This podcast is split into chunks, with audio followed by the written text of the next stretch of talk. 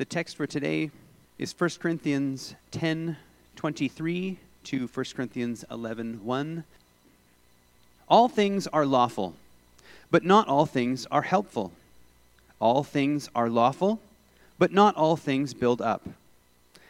Let no one seek his own good, but the good of his neighbor.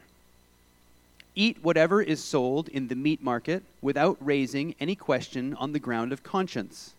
For the earth is the Lord's and the fullness thereof. If one of the unbelievers invites you to dinner and you are disposed to go, eat whatever is set before you without raising any question on the ground of conscience. But if someone says to you, This has been offered in sacrifice, then do not eat it, for the sake of the one who informed you, and for the sake of conscience. I do not mean your conscience, but his. For why should my liberty be determined by someone else's conscience? If I partake with thankfulness, why am I denounced because of that for which I give thanks? So whether you eat or drink, or whatever you do, do all to the glory of God. Give no offense to Jews, or to Greeks, or to the church of God, just as I try to please everyone in everything I do not seeking my own advantage, but that of many, that they may be saved. Be imitators of me as I am of Christ. I've taken the chicken's way out today. And uh, the chicken's way is that the primary focus of my and our attention this morning will be on um, explanation, not illustration. Because when we're dealing with Christian freedom, um, we all have those uh, things that we light our hair on fire, um, saying that we're able to do that, and I don't want to cause too many fires here today. So, the issue that Paul is dealing with, and I hope you understand that, my, my, what I'm saying, the issue Paul is dealing with is a Christian liberty, Christian freedom. He started in actually verse 1 of chapter 8, and he's been working his way through, and he'll, he ends with it in verse 1 of chapter 11 that Chris um, uh, read for us he's been using uh, the example of um, participating in worship or idolatrous feasts or eating meat offered to idols as an illustration of how we can use our freedoms to our benefit or to the hurt of others around us. And so that's the focus of where we're going today. It's a, uh, uh, for us to consider and think through how do we live out our Christian life in those areas in particular that the Bible doesn't speak of. It can be a minefield, actually, to, to do those. Uh, how do we think through the exercise of our Christian liberty in an idol infested world? We looked at that the last couple of weeks. We live in a world that is full of idol worship, and we are sucked into that constantly. And secondly, how do we live out our Christian liberty before one another, uh, before the people of God, and before the body of Christ? I think what we uh, need to understand, I think every one of us here knows this very clearly, that the Bible is not exhaustive in outlining the things that we can and can't do. If it were, it would be so encyclopedic that we would never read through it. And so, what we're dealing with here then are, are things that are not clearly referenced in the Bible as things that we can or can't do, things that we need to avoid or things that we need to do our lives are made up of so many actions and activities and thoughts and attitudes that are neither expressly forbidden nor clearly called for in the scriptures. And it's these sorts of things that Paul is trying to give us principles on how we live our lives for. I can throw some of them out. Um, there's many more. These aren't limited. Um, there are thousands of these sorts of things. Can I work in a place that sells alcohol? Can I go to this specific concert? Should I visit that city on holiday? What about these clothes that I'm considering buying and wearing? Are they appropriate? What about going to those Broadway musicals when I visit New York? What about video games? After all, video games, I don't know anywhere in the Bible, like maybe Revelation 23, I think there's a reference to them somewhere. But where do we find references that guide our video gaming activity? What about movies and the internet and all the things that are open to us there? What about tattoos and piercings and hairstyles and on and on and on the list goes? What does the scripture have to say about our Christian freedom? How far does my freedom extend to things that are not expressly forbidden in the Bible? If the Bible doesn't address them, then mustn't I be free to do whatever I want in Christ? It's these things that Paul has in mind as he outlines, us, outlines for us principles.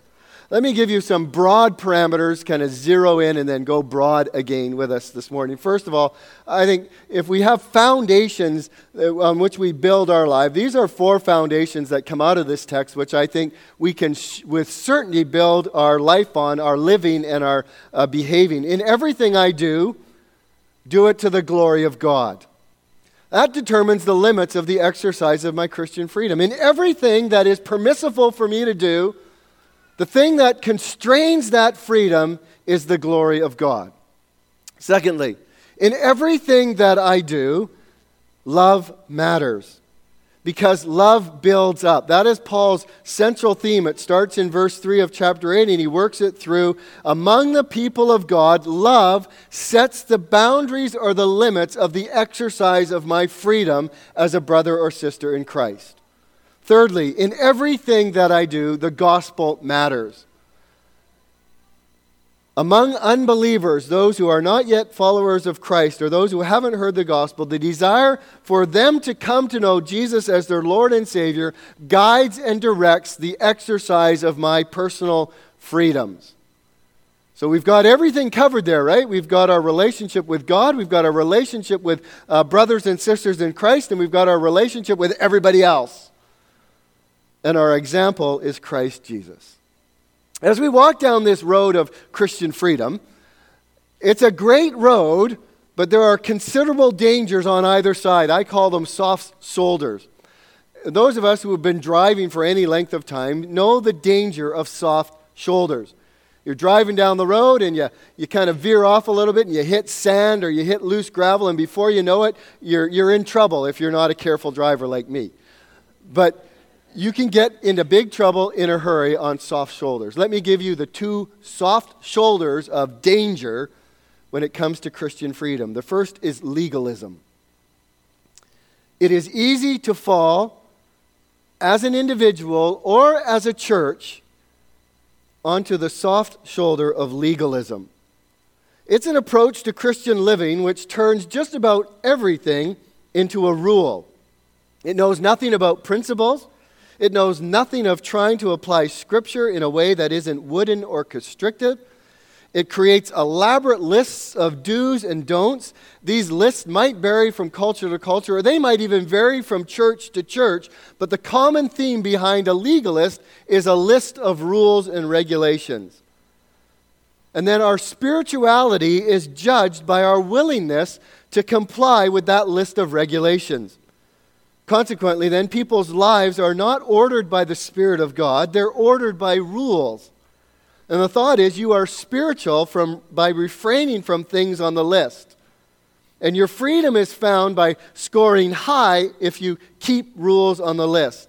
The trouble with legalism is that it stifles our freedom it confuses our thinking or our conscience. It limits the work of God in our, the Word of God in our lives. It diminishes the power of the Holy Spirit in our lives. And if you've ever watched The Princess Bride, it's a bog of despair. Everywhere you walk, there's flames shooting up that are ready to burn you. Legalism will burn you. On the other side of the road, though, if you veer to the left, is license. And I've been in settings where churches have embraced license. License says that everything is acceptable. This also has great appeal to people and even to churches. On the soft shoulder of license, freedom is unchecked and it's unqualified. You judge everything on the basis of your personal conscience. As long as your conscience tells you that you can do it, you're free to do it. Here you will find a wide variety of people engaging in an expansive degree of uh, behaviors, exhibiting a wide variety of attitudes, some of them which are very perilously close to going against clear declarations in the Word of God. And they aren't bothered by this. I'm free in Christ. Don't you know that? After all, Don't you know that Christ has set me free? But there's a distinction. Jim, welcome back. Sorry. I just saw Jim's back from China. Make sure you go talk to Jim at some point today. Uh, I could say hi to a lot of you today, actually, but I will refrain. There's a distinction between freedom and license. License says I can do what I want, when I want, with anyone I want, because I'm free in Christ. And since I've been forgiven of my sins, past, present, and future, then the things that I'm about to do, I've already been forgiven of. So therefore, I'm free to do them. This too is a curse, and also an entranceway into the bog of despair. True freedom has boundaries, and those boundaries are established in truth.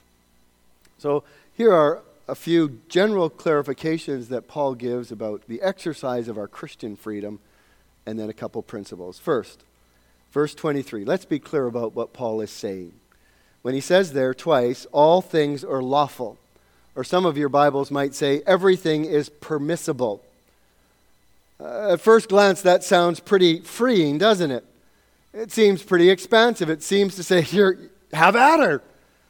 The world is your oyster. And it is. But it doesn't mean that everything and anything goes.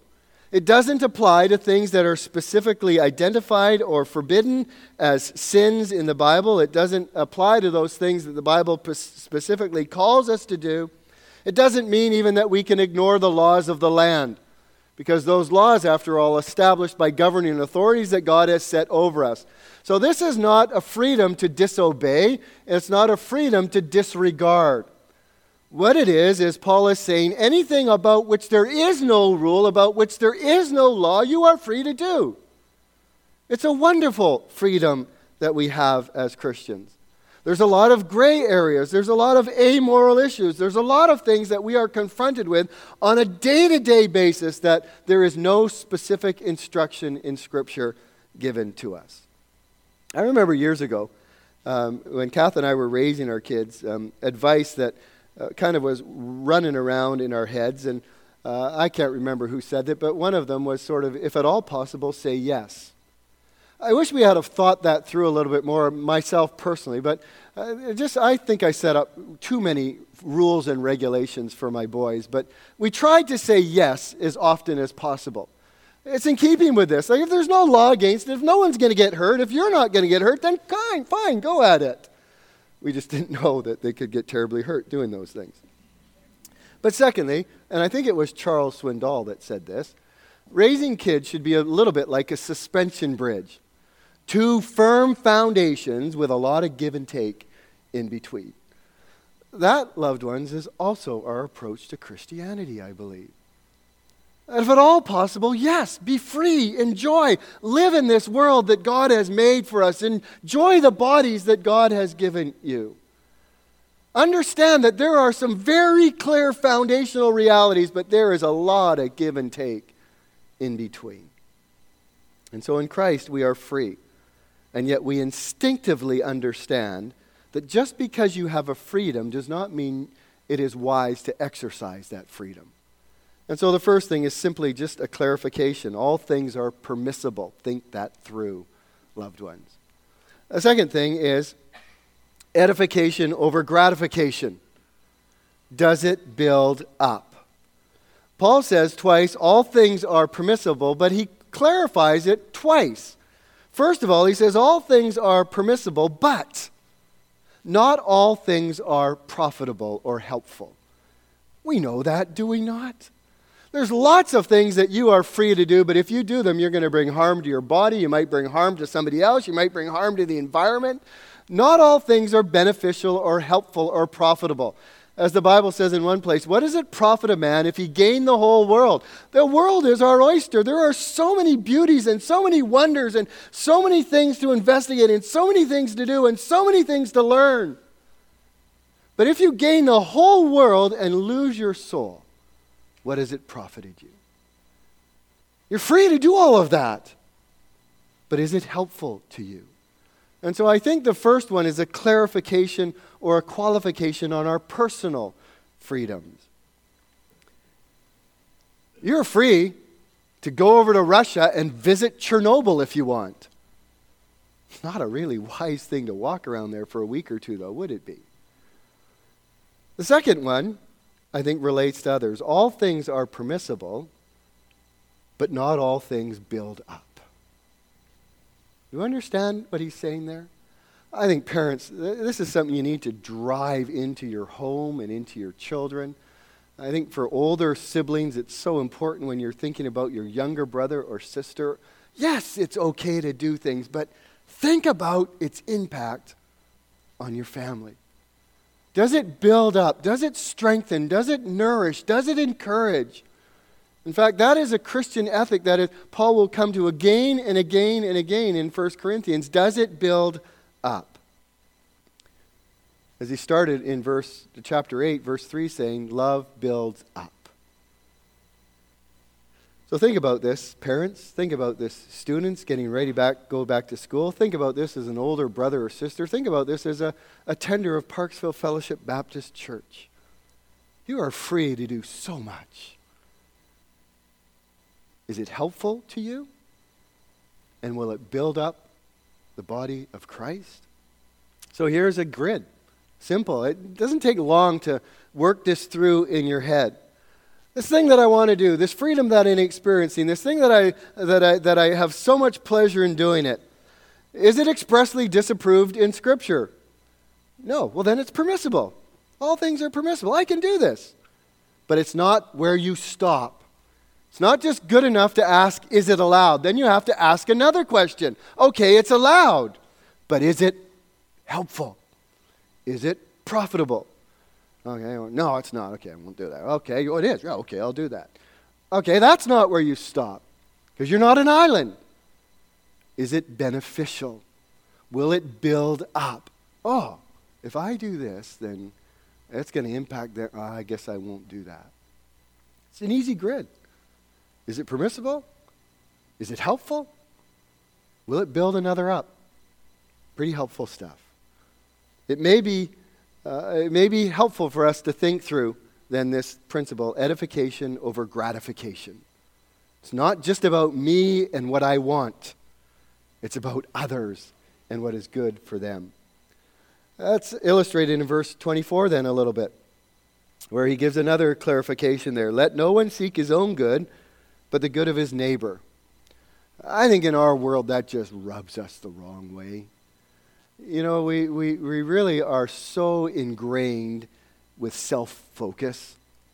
It's all about me. It's all about my rights. It's all about my freedoms. I don't really care about how it impacts you. You've got to figure that out for yourself. But this is my time, my world, my life, my money. I'm going to live how we want. Paul says, no, no, no. It's others over self. Jesus came, after all, not to be served, but to serve, did he not? And you might remember what Paul wrote to the Philippians. He says to them, Be of the same mind and of the same love, being of, in full accord and of one mind. Do nothing out of selfish ambition or conceit, but in humility count others more significant than yourselves. Oh, man. Really? Let each of you look not only to his own interest, but also the interest of others. Really?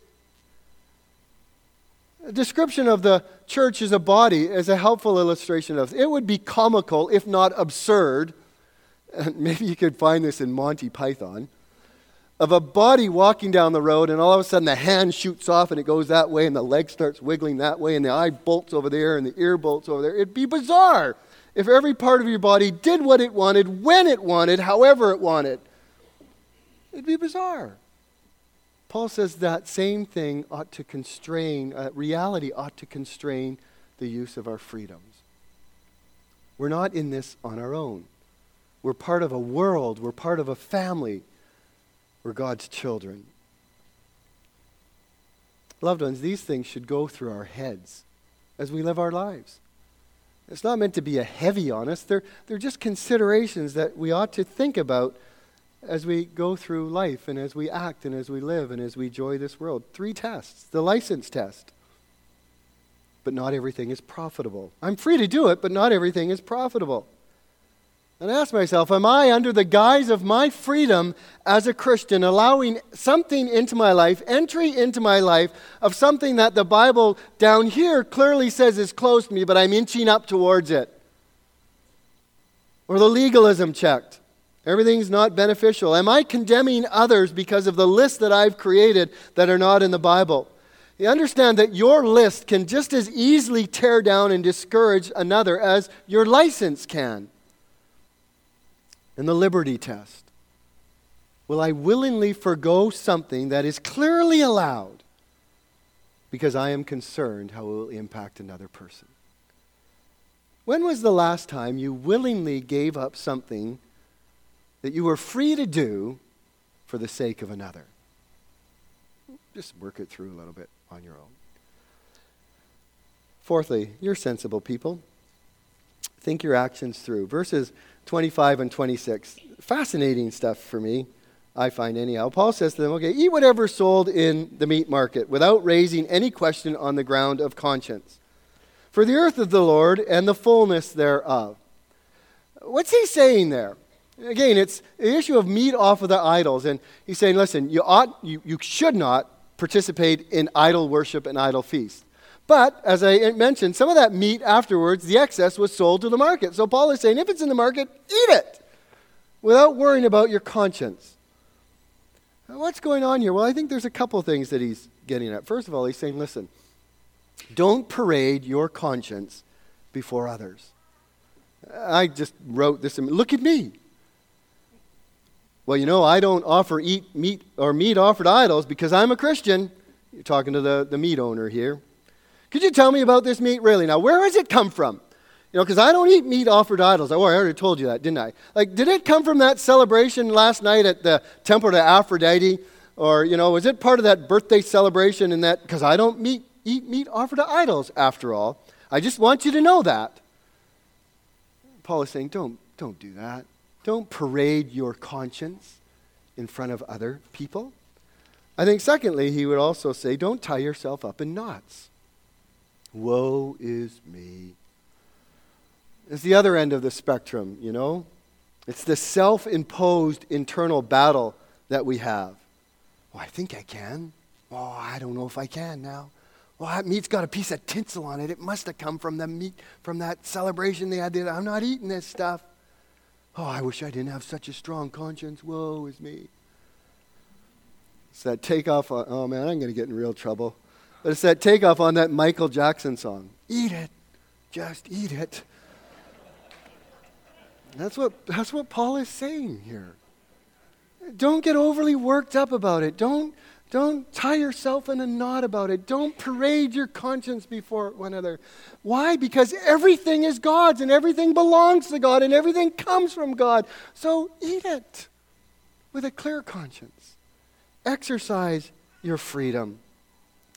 Don't give up the principle of Christian freedom easily. I'm trying to walk a number of fine lines here. That's one of the things, though, I want us to understand. Don't give up your Christian freedom easily. In this issue, food will not make us acceptable to God. We're not inferior if we eat it, and we're not better if we don't eat it. In other words, don't refrain from certain things because they happen to be on another person's list. Relax. Walk in freedom. Walk in liberty. Another thing he'd say then is be considerate of a weaker conscience. Verses 29 or 27 to 29. And it's a fascinating scenario here. You can work this one through. Uh, just let me open it up a little bit to you. It seems like the scenario being described here is, is maybe a block party. Um, we, we have a block party in our neighborhood every year. They're a lot of fun.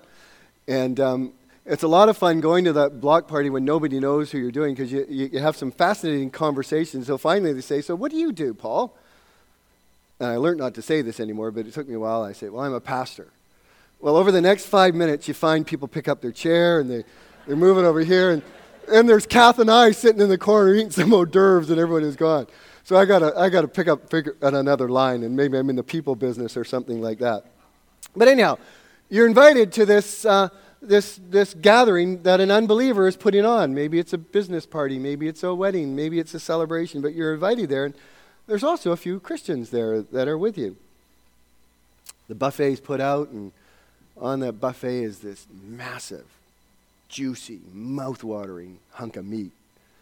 And you're just about ready to stab into it with your fork, and your Christian brother whispers into your ear, Hey, Paul, do you know that that was offered at sacrifice last night? And you pull back your fork and you think, okay, what am I supposed to do? You risk either offending your host who has put on this incredible meal, or you risk offending your brother or sister in Christ because they haven't got that freedom. And it doesn't just apply to meat offered to idols, loved ones. It applies to a group of young people thinking, let's go to a movie.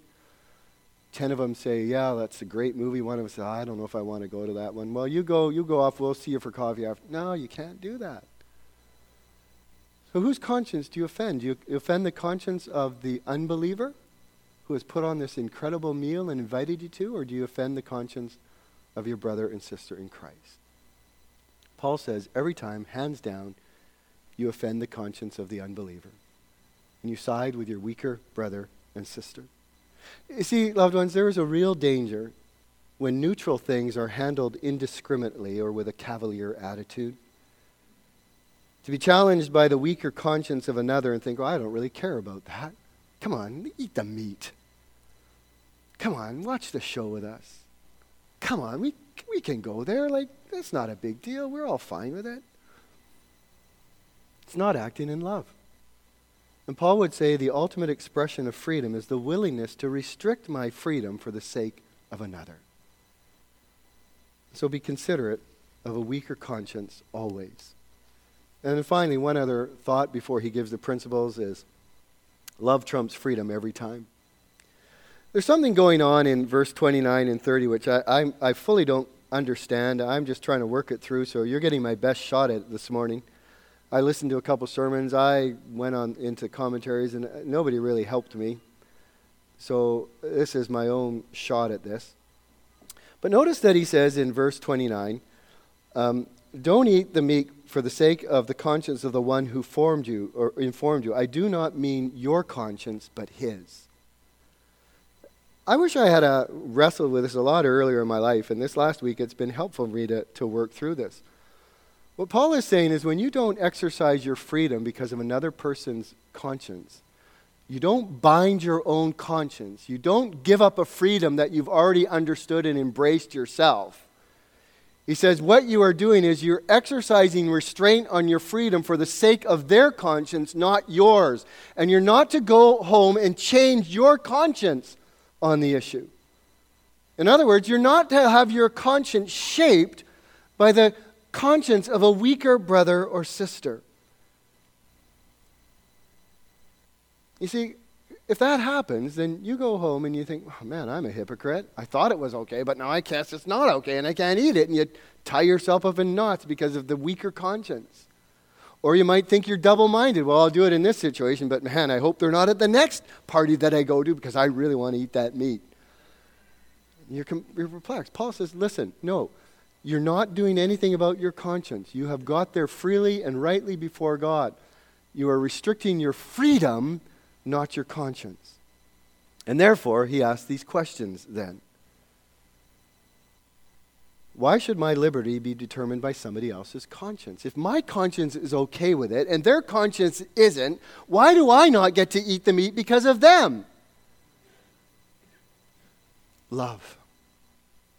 Love love builds up because of your concern for a weaker brother or sister in Christ, because you do not want to destroy one for whom Christ died. And the second question in verse 30 If I partake with thankfulness, why am I denounced for that which I give thanks? I prayed for this. I thank God for it. It all comes from God. Now, why am I denounced because of that person's conscience? And I say it like that because I've thought like that, and Maybe you haven't, but I have. And again, love. You do it because of love. Your concern for another brother or sister in Christ. And we'll see there's an even greater concern than that. So those are just some considerations. Now we'll get to the points, and I think we can do these really quickly. He jumps into them in verse 31. So, that's a, that's, a, that's a hint to us. This is a conclusion now. He's wrapping everything up. He's drawing everything that he's been talking about, Christian freedom, he's draw, drawing it together now. And the first principle is simply this live for the glory of God. What's the chief end of man, says one of our catechisms? The chief end of man is to glorify God and enjoy Him forever. This is really important to ask yourself why am I doing this? Why am I not doing this? Am I free to do this? It's not just the big things in life either, but it's the little things, it's the mundane things, it's the everythings in our life. Notice what he says there whether you eat or drink or whatever you do, do all is there any room for an exception in there? Is there any room to compartmentalize something and say, well, God, you know, I'm okay in this area of my life because I've figured out my freedoms and stuff, and I'll do it, but over, uh, I'll give you the glory for it. No, he says, in everything eating, drinking, whatever you do, all things, all the time, everywhere, anytime, do it all for the glory of God.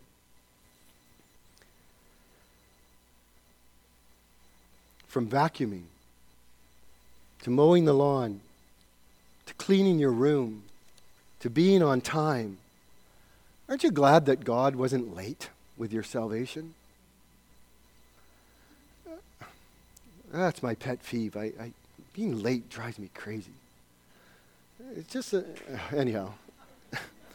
I shouldn't, I shouldn't do these kind of things. I've got only a few minutes left and I shouldn't rant on my time off. Keeping your commitments driving, attitudes. Every single one of your rights, everything, every single one of your actions, everything, every single one of the pleasures that you enjoy, all things, everything done to the glory of God. It's not that God needs us to do that so he is glorified. God is glorified in himself. Without anything, everyone, God is glory. But by our actions, we reveal the glory of God. By our actions, we reflect the glory of God. That everything that we do, if it has God in mind, it brings back to God glory and honor. And so Paul says, in the exercise of your freedoms, in all the things that you enjoy, and all the pleasures that God has given you to, to, to, to, to benefit from, in everything that you do, though, make sure that as you do them, you bring glory to God. For all who watch, and even in your own thought life, it brings glory to God It's a pretty simple principle. Just ask yourself will it reflect the glory of God? Will it reveal the glory of God? Secondly, and this is summing up a thread that's been all through this don't cause a number, another to stumble through the exercise of your freedom. This is huge. It really is. It relates to husband and wives. It relates to parents to their children. It relates to older brothers to younger brothers. It relates to us as the body of Christ. It relates to us as we live in the world around us. Give no offense. Cause no harm or injury. It's the same word that's used in Philippians 1:10 and it simply means to be void of offense. Just exercise your freedom in a way that doesn't cause offense. That's, I don't know, it's not a hard thing to do. It's a thoughtful thing to do. And he, he, he, he, he, there's no area that isn't there regarding the church. Do nothing that causes a Christian to founder in faith. Regarding the Gentiles, do nothing that would validate the legitimacy of a non believer to resist God. Regarding the Jews, do nothing that would even give a hint of legitimacy of idolatry. That there's no realm, there's no um, uh, area in which we live where we ought not to think about this principle.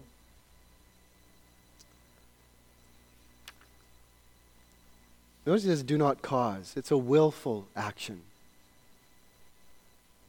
It's not by accident. He says, don't do something that will deliberately cause another person to stumble.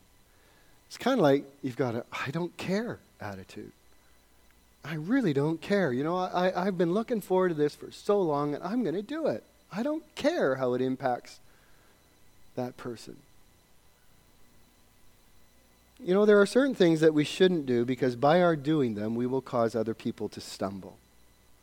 My indiscriminate commitment to a certain freedom will cause somebody to stumble. That's living in license. It's It's my exercise of freedom without the concern of how somebody else might be led into sin because of my exercise of that freedom. But there's a flip side of that, and I don't know if we think about that. There are also things that we do do that cause people to stumble. My legalistic lists create a false sense of godliness that cause people to stumble. I think parents, we run the risk of this in our homes sometimes. We have all these rules because we, we just, it's hard to explain things. It's hard to get these things across to our children. So we just set up rules, and Christians sometimes can even set up more rules, and our kids just can't wait to get out of the house, to get out from under our rules. And many of our rules are not rooted in Scripture, they're rooted in preference. And a church can do the same kind of things. We have so many rules as a church, and people can't wait to get out from the church so that they can live freedom freely, and they destroy themselves. And so, by our license, we can cause people to stumble, and by our legalism, we can cause people to stumble. I think this is, I don't know, I, for me, this next point is, I never thought of this. I'll be honest, I have not thought of this point and I'm ashamed that I haven't, but Paul has made me think about it. Verse 33 Just as I try to please everyone in everything I do, not seeking my own advantage, but that of many, that they might be saved.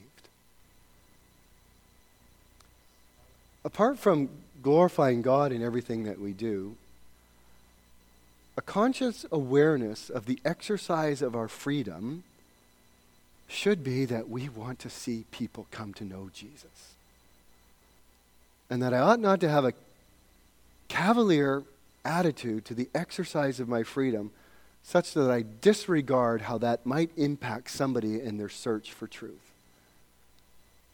Uh, it's, it was a stunning one for me to work that one through a little bit in my life this past week. That's how Paul explained it. He says, For though I am free for, for, from all, in other words, Paul is saying, I'm free. I have made myself a servant to all that I might win more of them. To the Jews I became a Jew in order to win the Jews. To those under the law I became as under the law, so that I might win those under the law. To those outside the law I became as one outside the law, that I might win those outside the law. To the weak I became weak, that I might win the weak. I became all things to all people, that by all means I might save some. I did it for the sake of the gospel, that I might share with them in its blessings the ultimate freedom is not freedom to do whatever you want. The ultimate freedom is the ability to restrain and constrain that freedom for the good and the benefit of others. And Paul is saying, listen, I have been I am aware of all that I do because at the end of the day what I want to do is I want to see as many people come to know Jesus as possible. So think this through then with me, loved ones. What course of action will most clearly bring glory to God, and what course of action will be the most effective witness to Christ? The principle then is that I ought not to do anything that might imperil the salvation of another. So if food or anything else causes my brother to fall, I will never exercise my freedom recklessly. If my food or my freedom to do this will uh, cause another to have a wall put up against Christ, I will never exercise that freedom. Which is the last one, be shaped by Christ's example. So Paul says, Be imitators of me as I'm, as I'm of Christ. Selflessness for the salvation of others. Think that through a little bit. Selflessness for the salvation of others. Here's just a few verses. For you know the grace of our Lord Jesus, that though he was rich, yet for your sake he became poor, so that you in but so that by his poverty you might become rich. He's God. He owns the resources of this universe. He's free to use them and, and spend them and enjoy them because he's God and he's made them and they're his. And he willingly set aside that freedom to become one of us, to become poor, so that we might enjoy his riches. For even though the Son of Man came not to be served, but to serve and to give his life a ransom to many, Christ restricted his freedom as the Son of God in order to serve us so that we might become sons and daughters of God. Have this mind among yourselves, which is also in Christ Jesus, who, though he was in the form of God, he was God, he counted equality with God not a thing to be grasped, but he emptied himself by taking the form of a servant, being born in the likeness of men, being found in human form. He humbled himself by becoming obedient to the point of death, even death on the cross. Christ is our example. He set aside the prerogative and the exercise of his freedoms as God in order that you and I might become sons and daughters of God. He's our example. I hope, loved ones, that none of you is sitting there thinking, oh man, what a downer. All this stuff that I've been in. No, no, no. There are so many freedoms to enjoy. There's, but just think about them in this grid now, that's all. Just think about it, as you live your life and as you make choices day by day, as you engage in things, as you go to school, as you go to work, as you go to neighborhood parties, just have in mind is it glorifying to God? Will it cause another to stumble? Will it remove as many roadblocks as possible that a person watching me for them coming to know Jesus as their Lord and Savior as well? God help us to live in a way that expresses our freedom to His glory.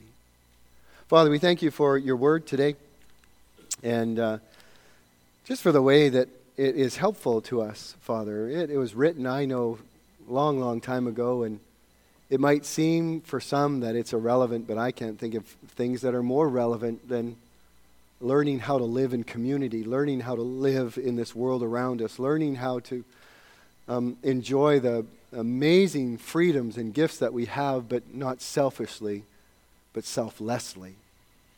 So help us, Father, today, I pray, to think this stuff through in our own lives. In Jesus' name, amen.